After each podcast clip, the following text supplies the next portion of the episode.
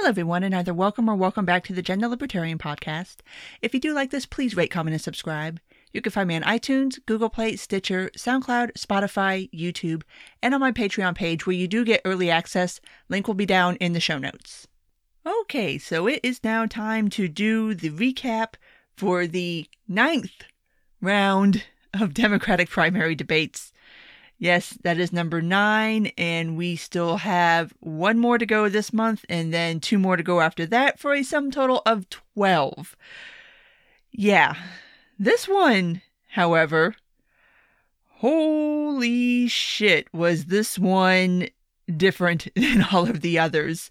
Um, I'm sure at this point you've probably heard that things got quite nasty during the course of this debate. And actually, not even during the course. We started off off the rip. People just knives out. Everybody just trying to just knife everybody on the stage with one notable exclusion.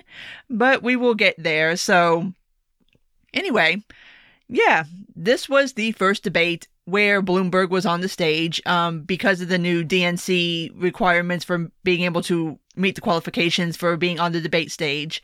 Um, they don't have that donor qualification anymore, so Bloomberg can be on the stage because he is self funding, as he has pointed out several times, including in his closing statement last night, that you can go visit his site, but he's not accepting anybody's money.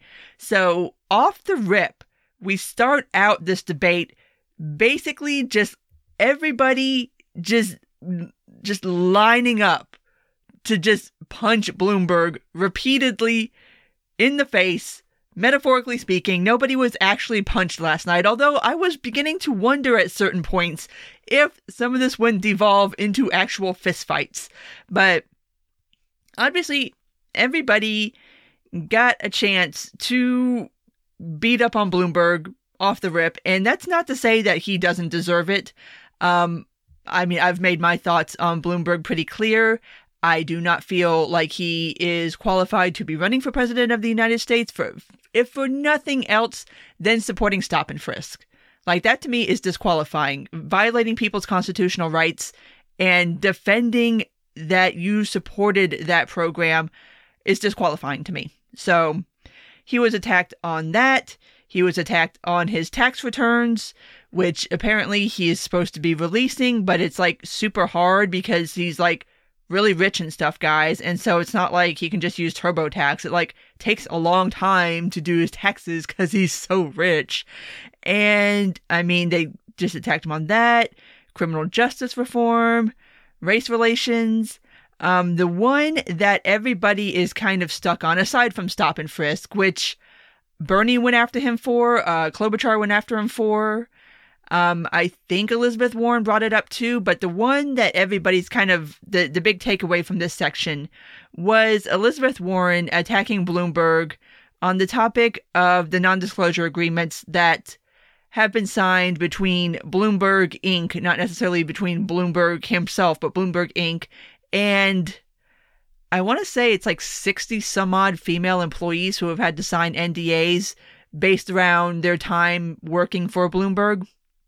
So, obviously, little problematic. There's been accusations of sexual harassment. Um, it's come out that he has said various and assorted, vulgar, nasty things about women. Um, Elizabeth Warren brought it up in her first attack against Bloomberg that he called women what was it like horse faced broads and and like just shit like that. But the the NDA thing is what she really stuck on and during this whole section Bloomberg did not do very well at all, which is kind of ridiculous because he should have seen this all coming. But his response to the NDA thing was that these women wanted to sign the NDAs because they didn't want to talk about their time working at Bloomberg Inc. and that they just wanted to move on, which is an absolutely horseshit thing to say. Nobody has to sign an NDA for that. Like, if you don't want to talk about something, you can just not talk about it. You don't have to sign a non disclosure agreement. So, Warren was pressing him on it and was basically point blank asking him to, in that moment on television, release everybody from their NDAs, which legally speaking, I don't know if that's how that works. I think there's probably like paperwork and stuff you have to do, but I guess symbolically it would mean something. And he refused to do it. And so at this point, it's it's not looking too good for Bloomberg. And he's getting attacked repeatedly. Like I said, not undeservedly. But yeah, the first about 15 minutes, maybe 20 minutes was just not not very good for Bloomberg. But we move on from that a little bit to something that I was honestly surprised that much time was spent on at all, which is these very sort of online controversies. And what it was was we pivoted, and this was the moderators were asking Bernie Sanders this about the situation with the Culinary Workers of Nevada Union and his supporters and kind of segueing from that into criticizing Bernie for his supporters. And there was an extended exchange between Bernie and Pete Buttigieg on this topic. But I want to back up a little bit because this, like the Culinary Workers Union thing, unless you are extremely online or you listen to this podcast and you're one of my dear listeners and heard me actually explain this to you in the last episode, you would have no freaking idea what the hell this conversation was about.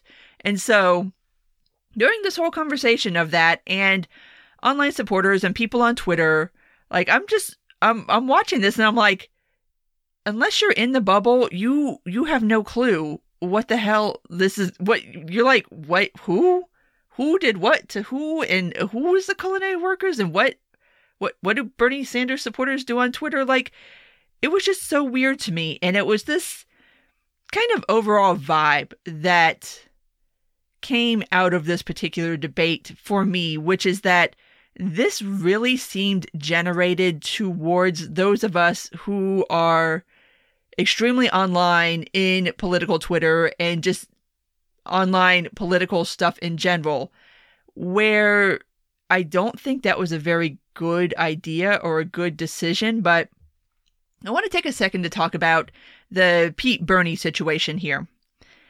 Um, basically, it came up, and I, I believe Pete was the one that actually brought it up. I mean, the, the question was brought up by the moderators, but Pete kind of took the ball and ran with it. And that is the idea that Bernie Sanders supporters online, on Twitter, are, let's just say, not the nicest people in the world. In fact, they can be downright vicious.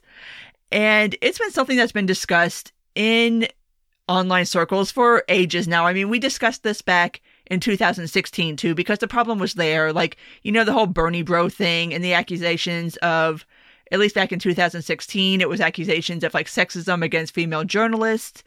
And this time around, it's just overall vicious, vile nastiness. And for what it's worth, yeah, some of these people are just, it just, it's, it's next level. Like, if you've never seen it, consider yourself lucky, but these people can get extremely vicious.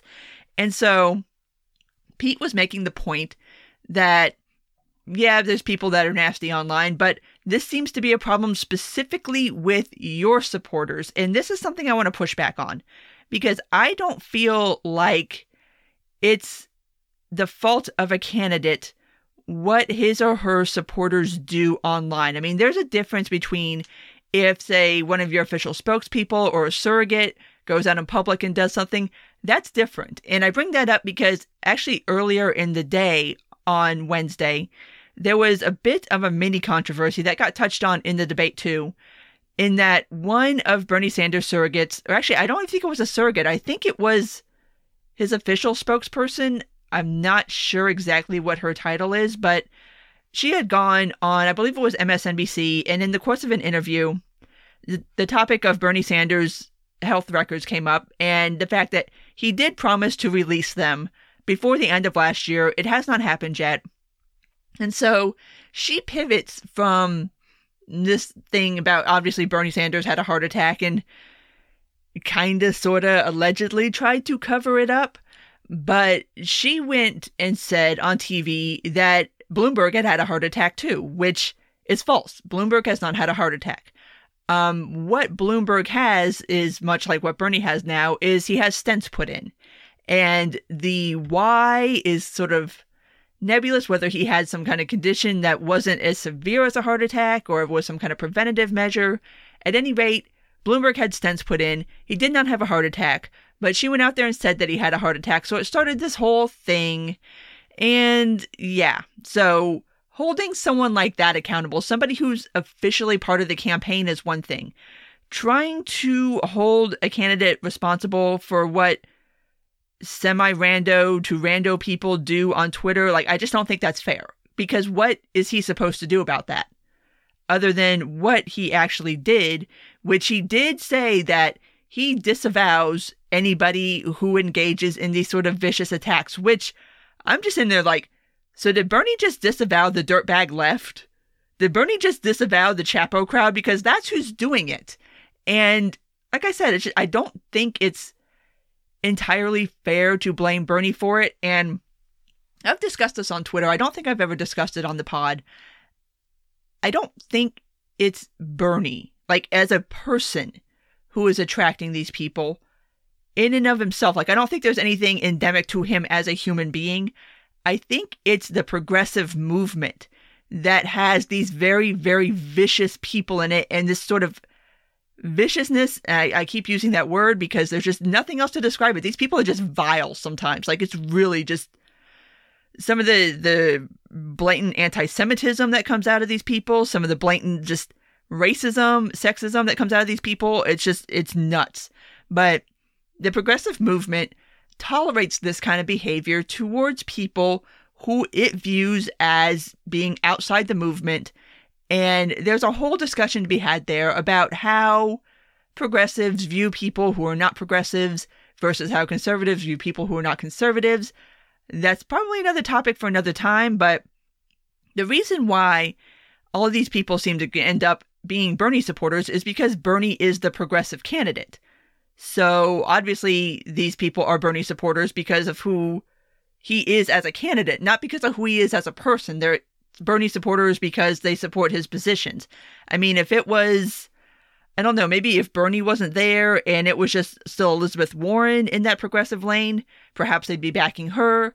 I'm not entirely sure, but it's it's progressivism. It's not Bernie himself, which is another reason I don't think that it's super okay to blame Bernie for the actions of his supporters.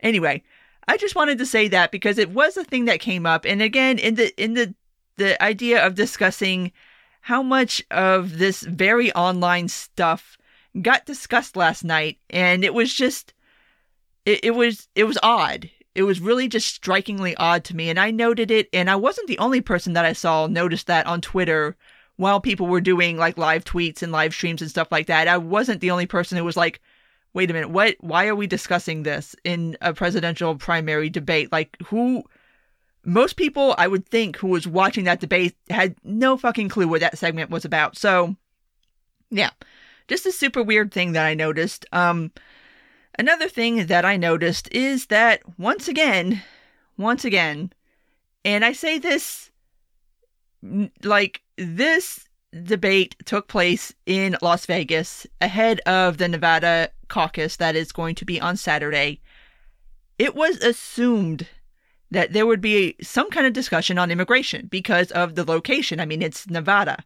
You have a lot of immigrants in Nevada, you have a lot of first generation people in Nevada. It's a huge topic in Nevada. Did we discuss it? Fuck no, we did not discuss immigration. Again. Again. We had, God, another, Jesus, probably close to half an hour discussion on healthcare, but no discussion on immigration.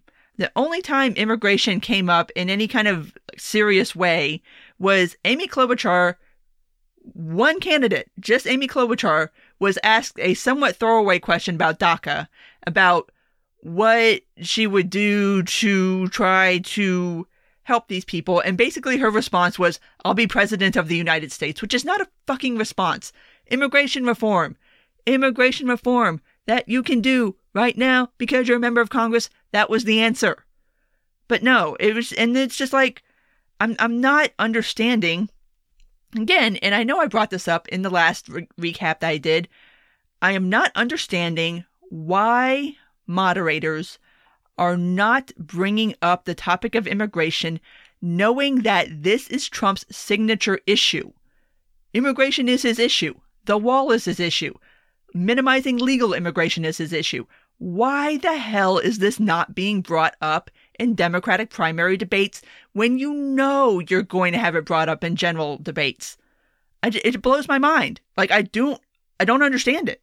Like it just, I, uh, I don't understand why we had a conversation about healthcare a fucking again. Why we had a conversation about climate change a fucking again.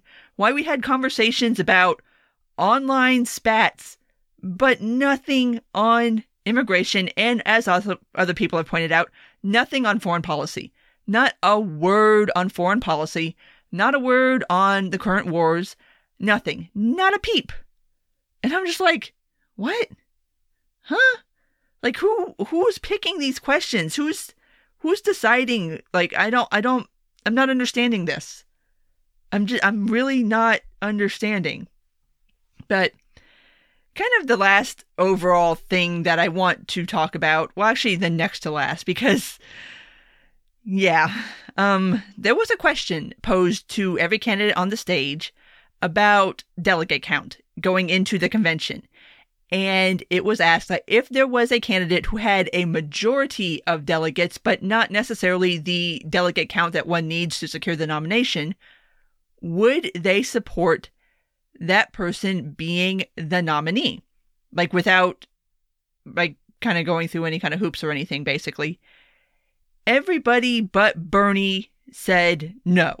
Basically, that in in essence, what you're agreeing to when you say that is that you would be okay with a brokered convention. And Bernie was the only candidate to say, no, whoever has the majority of delegates, even if it's not the number that you need to secure the nomination, that should be the nominee. Like Bernie was the only person to say that. Everyone else was like, no, we'd have to go to the convention, you have to go through the whole process. And I'm just like, ooh boy. And for what it's worth, I don't think the DNC would ever let it get so far as to be a brokered convention.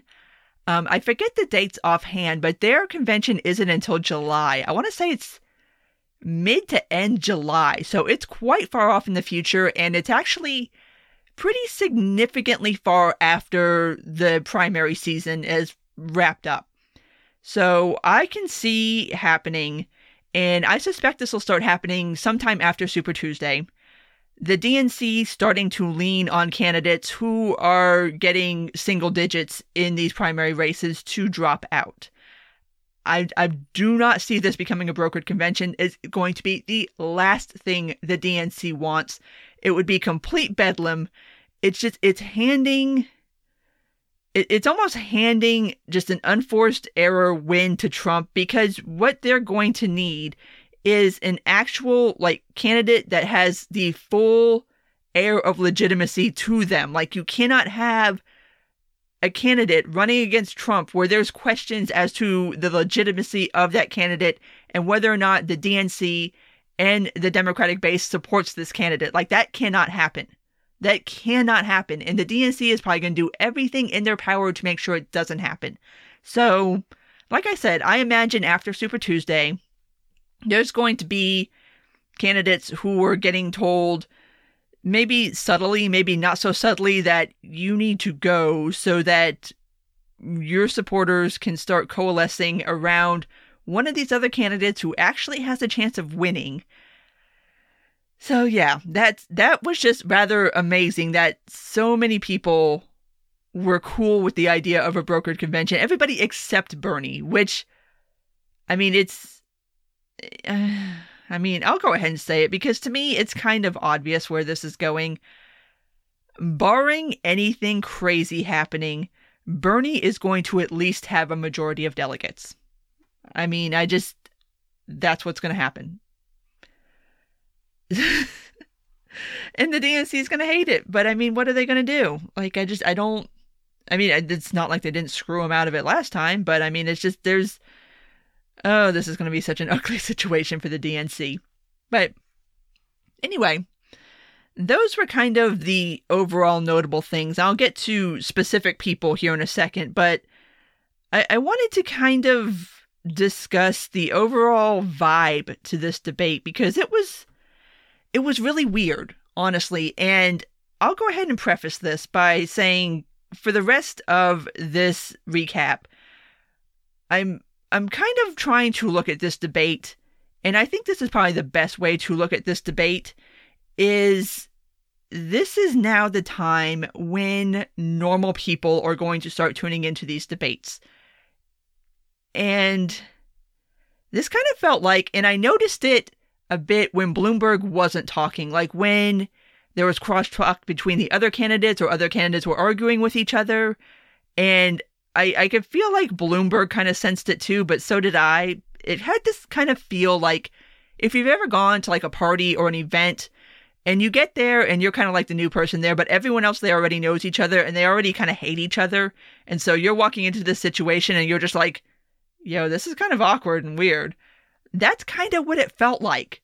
And and like I said, I could sense Bloomberg kind of sensing it too, because there was like there were some times when like like I said, other candidates were fighting each other and he was just kind of looking on like, what the hell is going on here?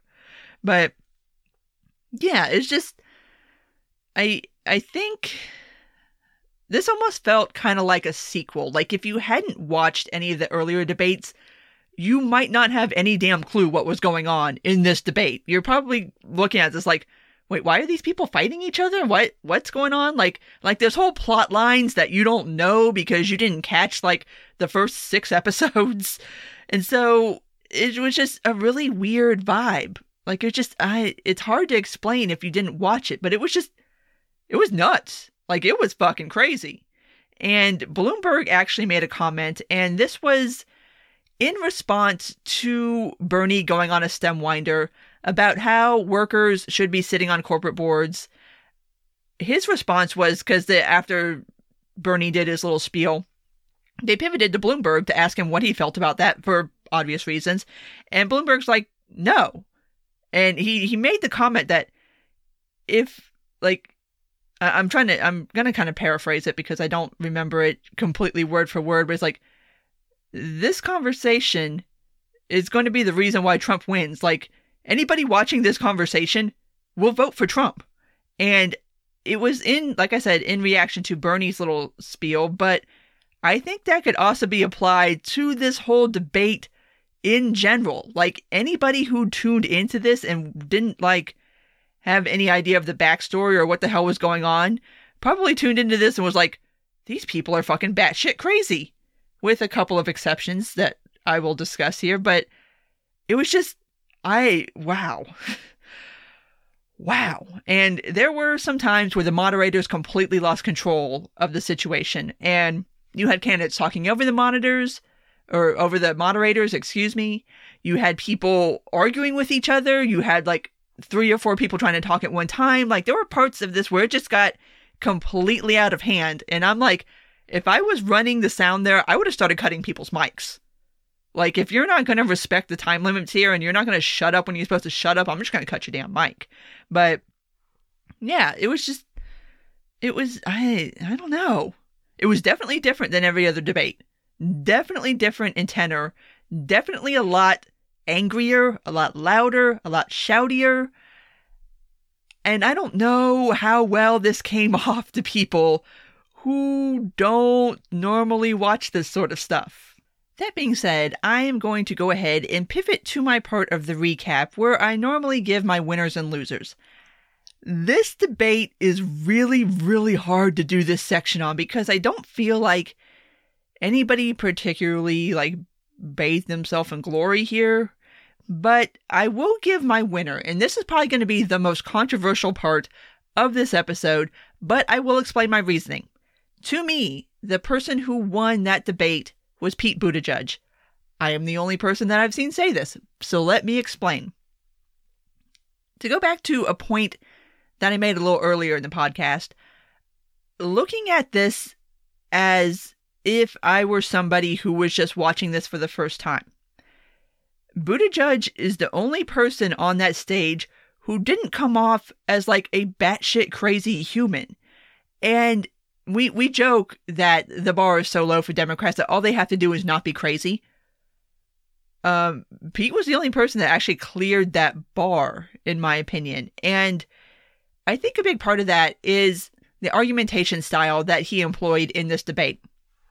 Now, I am not sure if this is just due to his temperament because, I mean, so far he has not been a loud, shouty person, so maybe he's just not a loud, shouty person, or that he read the stage and kind of saw how everyone else was acting and sort of called an audible in that moment to be like, okay, I am going to be like this and not like that.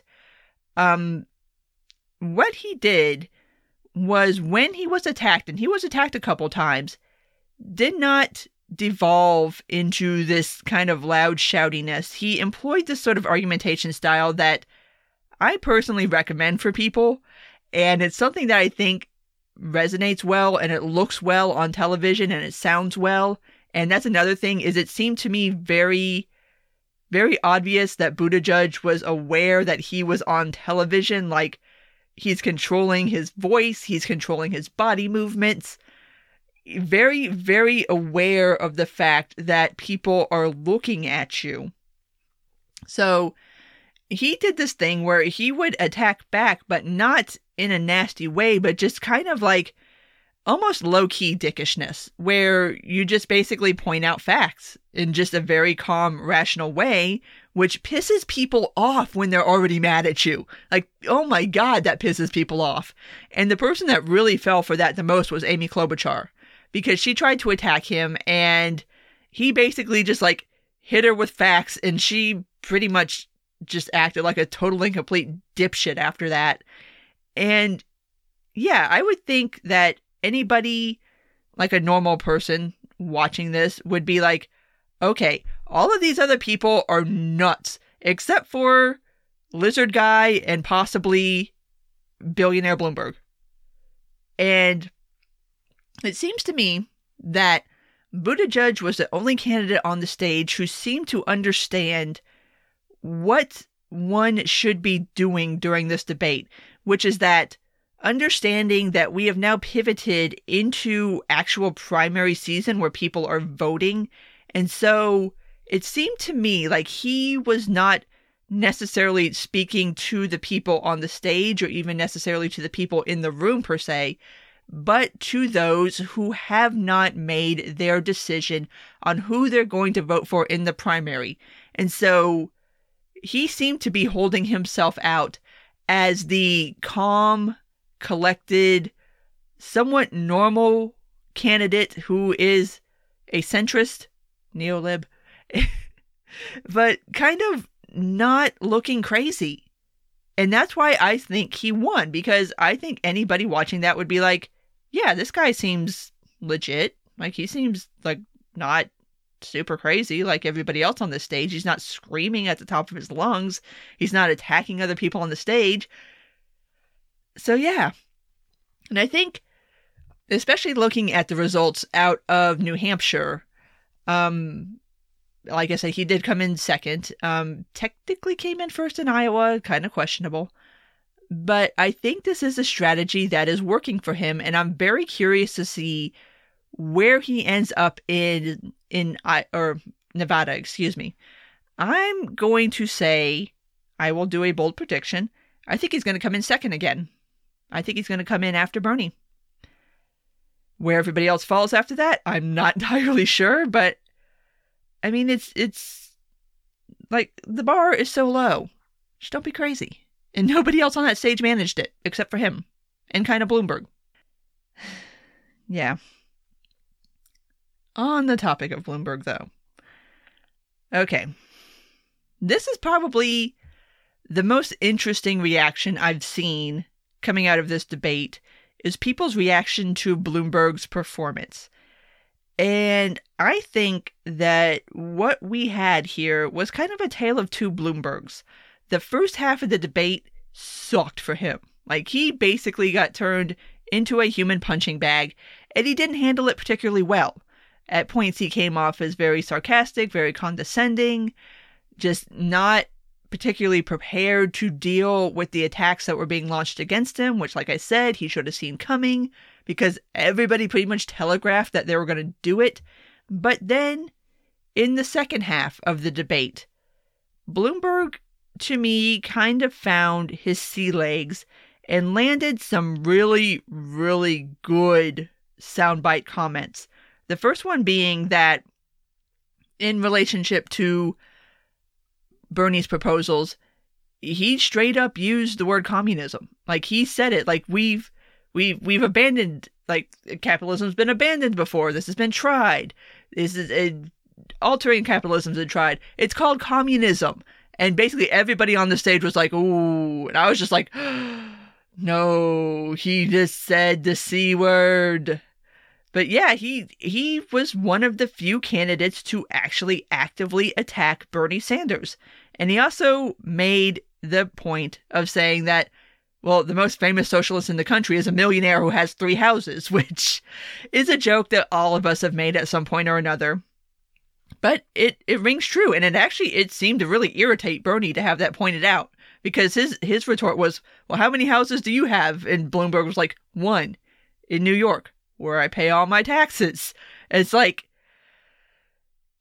there there's there's something about kind of how Bloomberg presented himself, especially in the second half of the debate.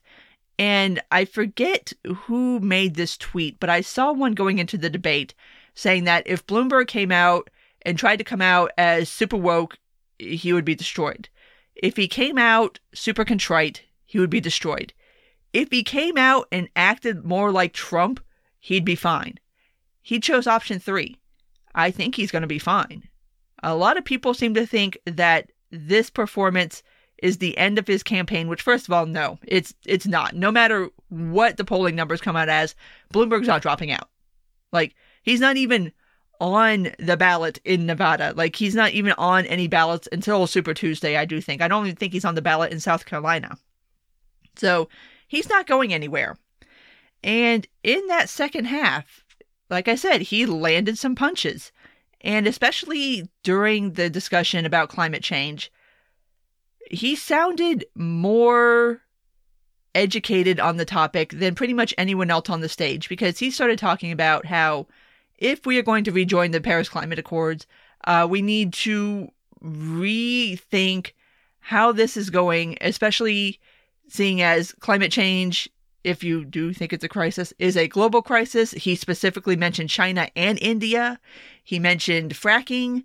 Um, he, he sounded like somebody who's spent more than five minutes thinking about this topic in order to come up with talking points. Like he actually sounded like he knew something here. And I think that that there, there's something there. Like, and I still hate dude. Like, I do not think he belongs on that stage but he sounds like he actually might have some ideas other than the US is bad, the US has to do all the things, and nobody else has to be held accountable for climate change. Like he pointed out that it's a global problem and that there are other countries who need to pull their weight a hell of a lot more than the US does, which is correct.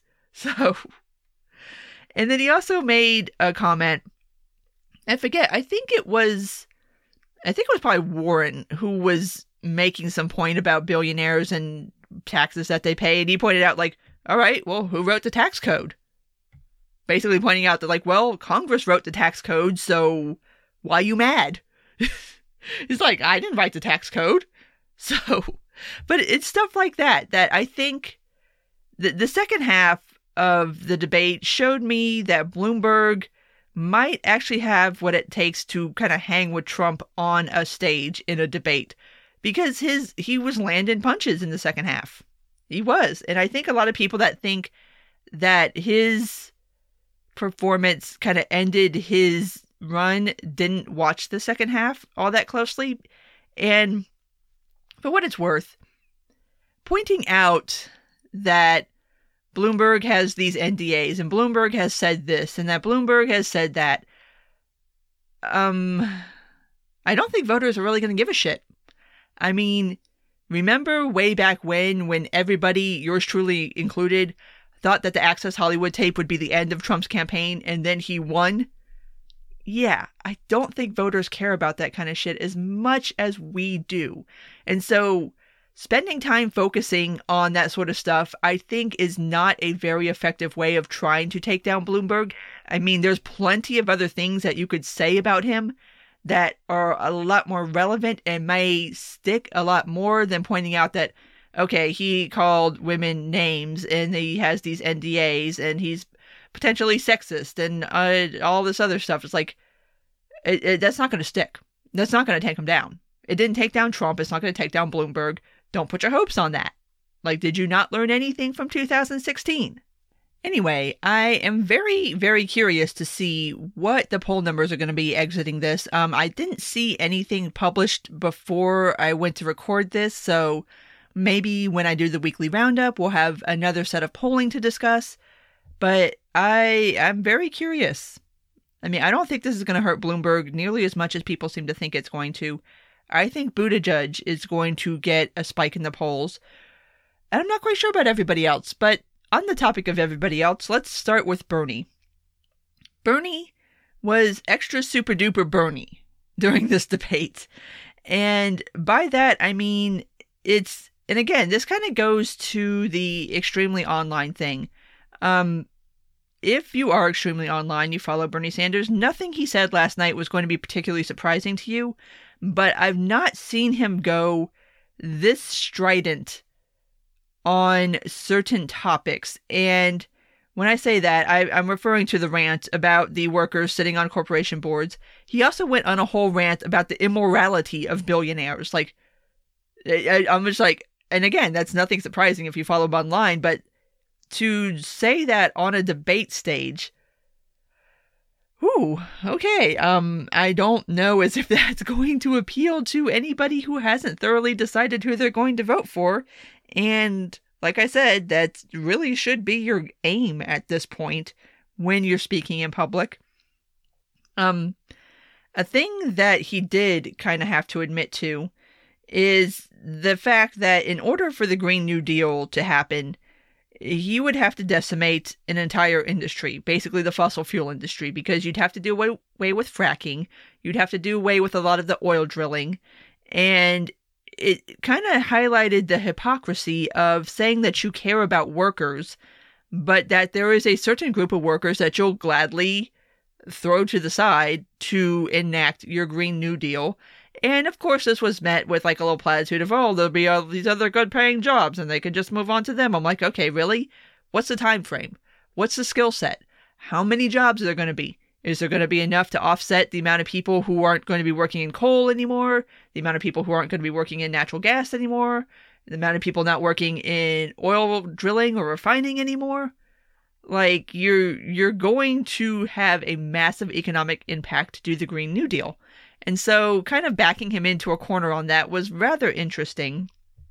And another interesting thing that came out of this, going back to the, the discussion about the Culinary Workers Union and their objection to Medicare for All, it sounded to me like Bernie kind of started to float the idea of there being a carve out for unions in terms of Medicare for All because Unions have a problem with this, obviously, because they have negotiated these healthcare plans that obviously would have to go away under Medicare for All because it abolishes private insurance, and they're not happy about that.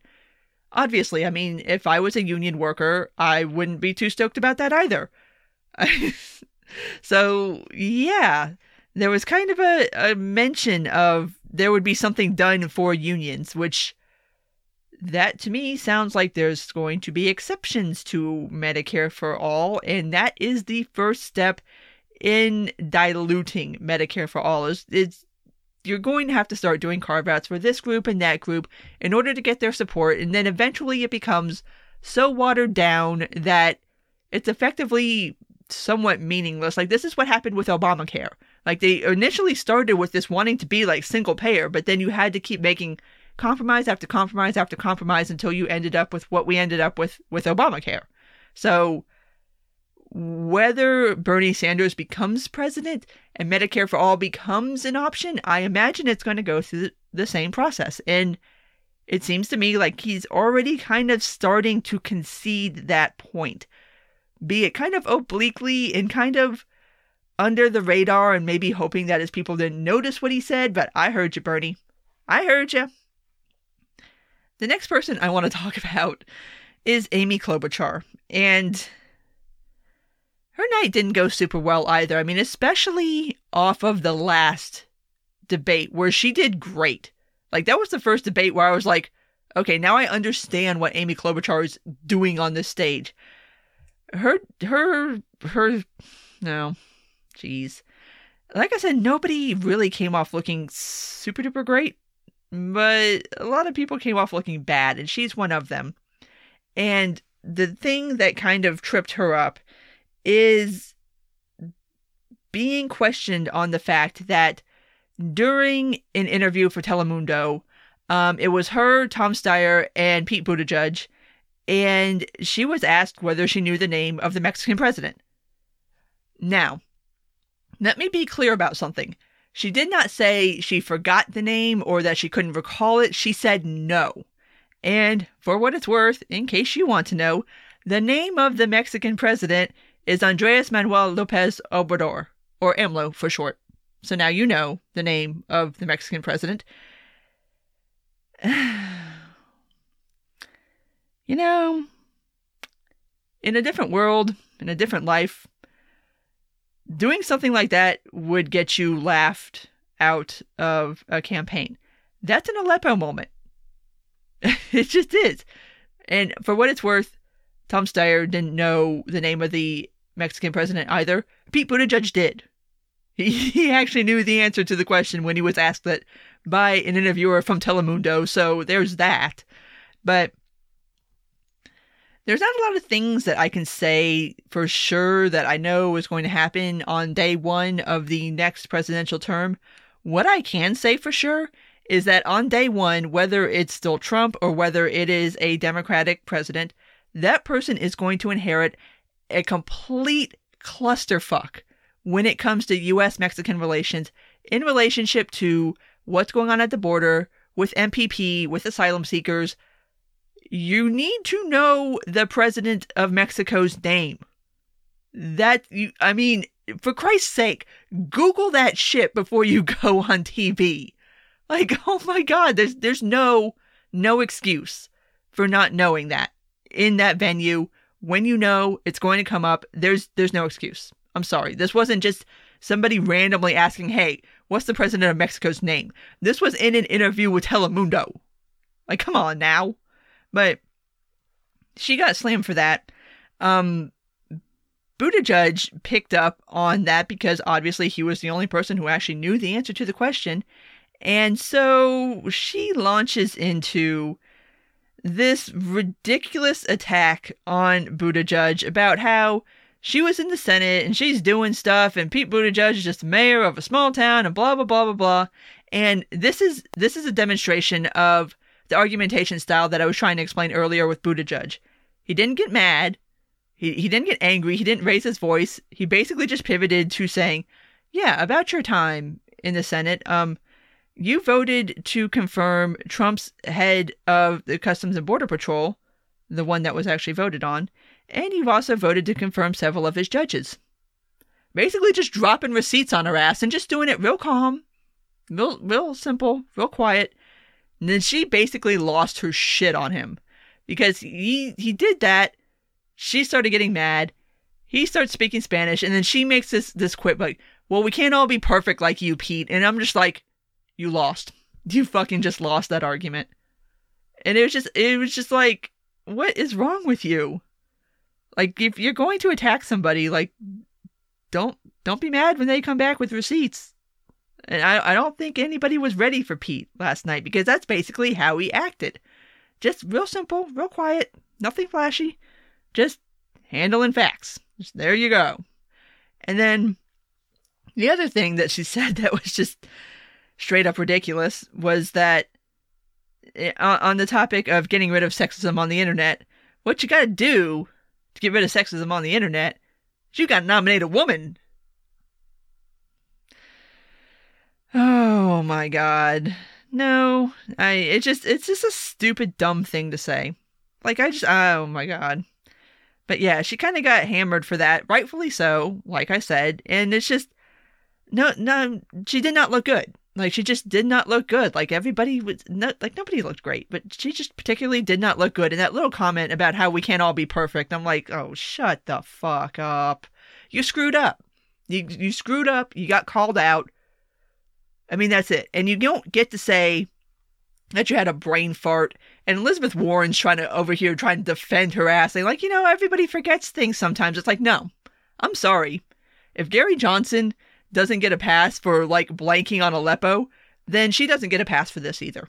I'm sorry. Nope. We're we're applying the standards across the board, and if you can't manage to remember the name of the Mexican president when you're talking to Telemundo, I mean that's just you you deserve to get called out for that.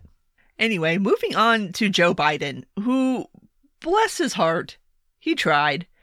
And like I said, this whole thing was very loud and shouty and Biden tried to be loud and shouty too, and there were times where he was loud and shouty, but it's kind of like Biden was Biden, and you can tell, kind of, again, in contrast to the last debate where he was really kind of like on point the whole night and just really like up and, and there for it. He kind of did start to sunset there a little bit at the end, and it's. this is going to sound so mean, but it's so weird watching somebody try to be angry, but like their face doesn't move, so you can't really like tell anything.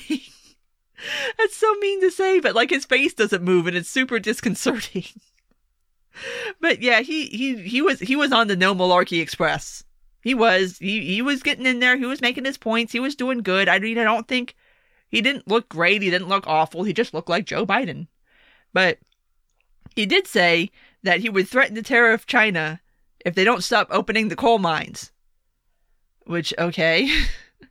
no, no more tariffs. Please, no more tariffs. But probably the high slash low light of Joe Biden during this debate was at the end, um, there were hecklers who got in and they were shouting at him, You deported 3 million people. In trying to reference the fact that during the Obama administration, they did deport 3 million people and kind of pointing out that okay, your your history on immigration kind of sucks. And there really wasn't much said one way or the other about that, but that did happen. And again, it kind of goes to that why are we not having a conversation about immigration? Why? Why is this not coming up?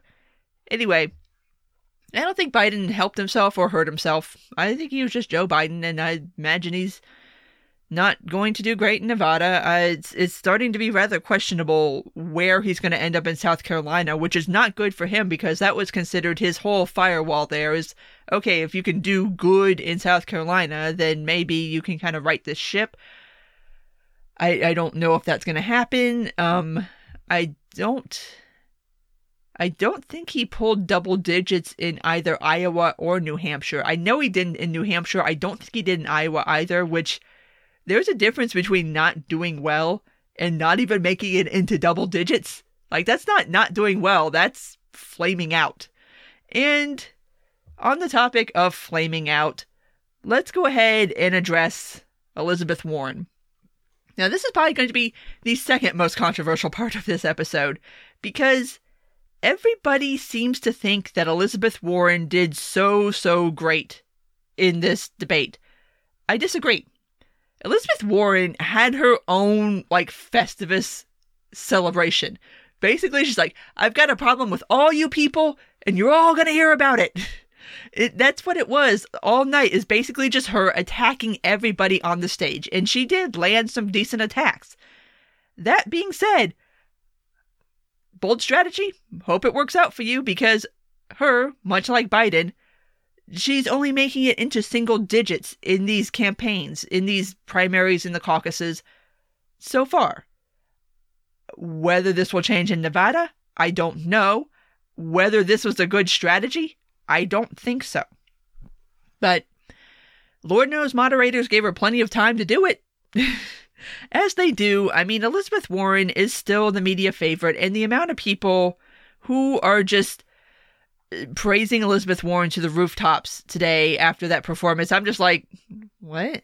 Like I don't I don't think she really helped herself. I don't think that this is going to be anything that gets her any more votes. I don't think to me this sounded like desperation, if we're being completely honest. This was somebody who has nothing to lose. And so she's just like, fuck it. I'm taking a flamethrower to everybody on this stage except for one Bernie Sanders, who she did not touch, which has led to some chatter online about why that is. That you basically attacked everybody on the stage but the front runner, the person who you need to be attacking. What? My speculation is that she is kind of seeing the writing on the wall and knowing that she's not going to be the nominee, and that she's trying to pivot to maybe gaining either like a VP nod or maybe some kind of something in the Bernie Sanders campaign or in a potential Bernie Sanders administration. Um, as far as VP is concerned, I don't see that happening. I do not see Bernie's base accepting that at all especially not after the whole snakish releasing the conversation that, oh, Bernie told me that a woman can't be president. Like, there's just been so much earth salted there that I, it just, it's not going to happen. Like, they would never, ever, ever accept her as a VP nod. But it's notable that you attacked everybody but the person who's actually currently winning the race. Like, okay, what what's your end game here, sis? Because I mean, you got a lot of ground to make up, and like I said, everybody's like, yes, yeah, she did so great. She has so many sound bites. She attacked so many people. And I'm just like, okay, I, I think this is a difference between what winning looks like to certain people and what winning looks like to other people. And I explained my rationale be- behind why I think Buttigieg won the debate. And that's that he appealed to people who may already be on the fence, maybe don't have their pick picked, and they're looking at this as like, okay, well, who do I feel comfortable with? Who do I think would be a safe, good pick? And then they probably saw that debate and were like, okay, that guy seems all right. and I'm sure there's plenty of people who think that, oh, he's a lizard person and it's all calculated. I'm like, okay, well, I mean, if it works, it works. And I don't think that Elizabeth Warren's stance of basically just shouting herself hoarse. I mean, at the end of the debate, she was hoarse. Like she shouted herself raw. I, I don't think that's going to help her any. In fact, I don't think that anything she did last night helped anybody but Bernie Sanders. So I, I'm not sure what Elizabeth Warren was trying to get out of that debate. I don't think she's going to get anything out of that debate. I am very not understanding why people think she won it. But yeah. So that was Democratic debate number nine. Next week, we have number 10. Yes, in five days, actually. This last debate was on the 19th, and then the next debate is on Thursday of next week. So yeah, we'll be doing another one of these, and I wonder what the hell that's gonna look like. Because obviously that will be post Nevada, and well, I mean, uh, I mean, I don't think anybody's gonna drop out after Nevada, but it will be very interesting to see what the tone and tenor is going to be for that debate so close after this debate. Because this, like I said, if there's one thing that I can emphasize to you about this debate, and if you have time and you are so inclined, go online, watch it. It's two hours. It was nuts. It was absolutely batshit crazy. I was just like, the whole thing just went the fuck off the rails. And yeah, I don't know what the next one is going to look like after that. So, anyway, this one's in the books. I'm going to go ahead and wrap this up because it has already gone a little longer than I planned. But like I said, there was just a lot to discuss in this last debate. So, as always, if you did make it this far, thank you for listening. And if you do like this, please rate, comment, and subscribe. You can find me on iTunes, Google Play, Stitcher, SoundCloud, Spotify, YouTube, and on my Patreon page. Take care, and until next time.